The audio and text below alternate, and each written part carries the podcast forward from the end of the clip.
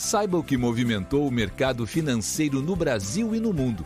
Você está ouvindo o Análise do Dia, um podcast original do Cicred.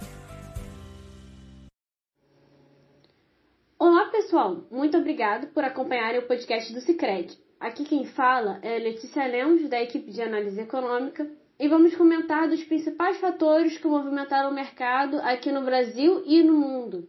Nesta terça-feira, o mercado europeu fechou em sua maioria em queda após indicadores de atividade alemão fortalecerem incertezas. Os indicadores da Europa apresentaram tanto dados positivos, com a divulgação do índice ZEW de expectativas econômicas, que avançou para 31,7 pontos em novembro, ante 23,3 pontos em outubro, resultado bem acima das expectativas de queda para 20 pontos quanto dados negativos, como as exportações da Alemanha voltando a recuar em setembro. Essa desaceleração reflete os gargalos da cadeia produtiva devido à escassez de matéria-prima e componentes.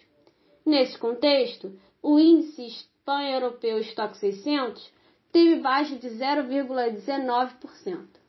Quanto às bolsas, o índice de Londres FTSE 100 desvalorizou 0,36%.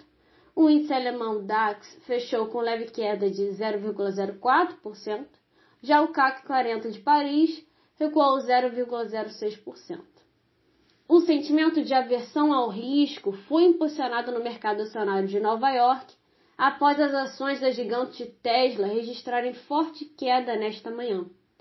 Esse movimento de desvalorização está relacionado à, possibilidade do presidente da Tesla, Elon Musk, vender 10% de suas ações, que, segundo ele, seria uma maneira de pagar impostos diante de críticas de evasão fiscal. Após a postagem de Elon Musk no Twitter, os papéis da empresa caíram, caíram contribuindo para perdas no mercado. No campo dos indicadores, a divulgação do Índice de Preços ao Produtor, PPI, dos Estados Unidos, seguiu um movimento de alta com avanço de 0,6% de outubro ante setembro. O resultado vem em linha com o esperado de projeções. Em relação ao núcleo do índice, a alta foi de 0,4%, leitura um pouco abaixo da mediana de projeções de 0,5%. O radar dos investidores está na divulgação do Índice de Preços ao Consumidor, CPI, de amanhã, que tem a mediana de expectativas indicando aceleração em relação ao dado anterior. Na hora de composição desse podcast, as bolsas de Nova York operavam em queda. O S&P 500 registrava desvalorização de 0,50%, o Dow Jones recuava a 0,60%, já o Nasdaq cedia 0,55%. Quanto aos juros nos Estados Unidos, os Treasuries recuavam após a divulgação do índice de preços ao produtor, com o tenote de 10 anos caindo a 1,430%. Sobre o dólar, o índice DXY, que mede sua variação ante a rivais, desvalorizava 0,04%. Porém, superando o pessimismo global, o Ibovespa tem apresentado variação de forte alta. Diante das expectativas de aprovação da PEC dos precatórios, o sentimento de propensão ao risco nos ativos domésticos é dominante. Se a Câmara dos Deputados aprovar a emenda nesse segundo turno, o texto vai ao Senado, caso em que o presidente Jair Bolsonaro encontra mais resistências. Porém, o presidente do Senado, Rodrigo Pacheco, em discurso caracterizou que o projeto requer um senso de urgência. Dessa maneira, o Ibovespa opera em alta de 1,29%.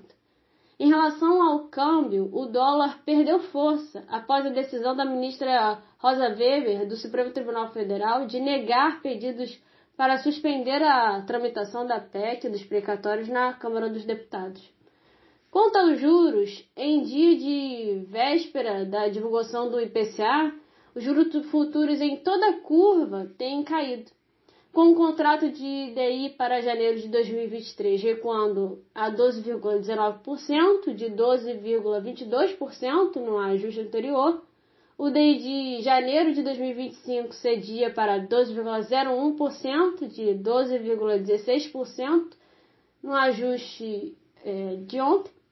E o DI para janeiro de 2027 caiu 11,86 de 12,02%. Por hoje é isso. Agradeço a companhia de vocês e nos vemos amanhã. Você ouviu o Análise do Dia, um podcast original do Cicred. Até a próxima!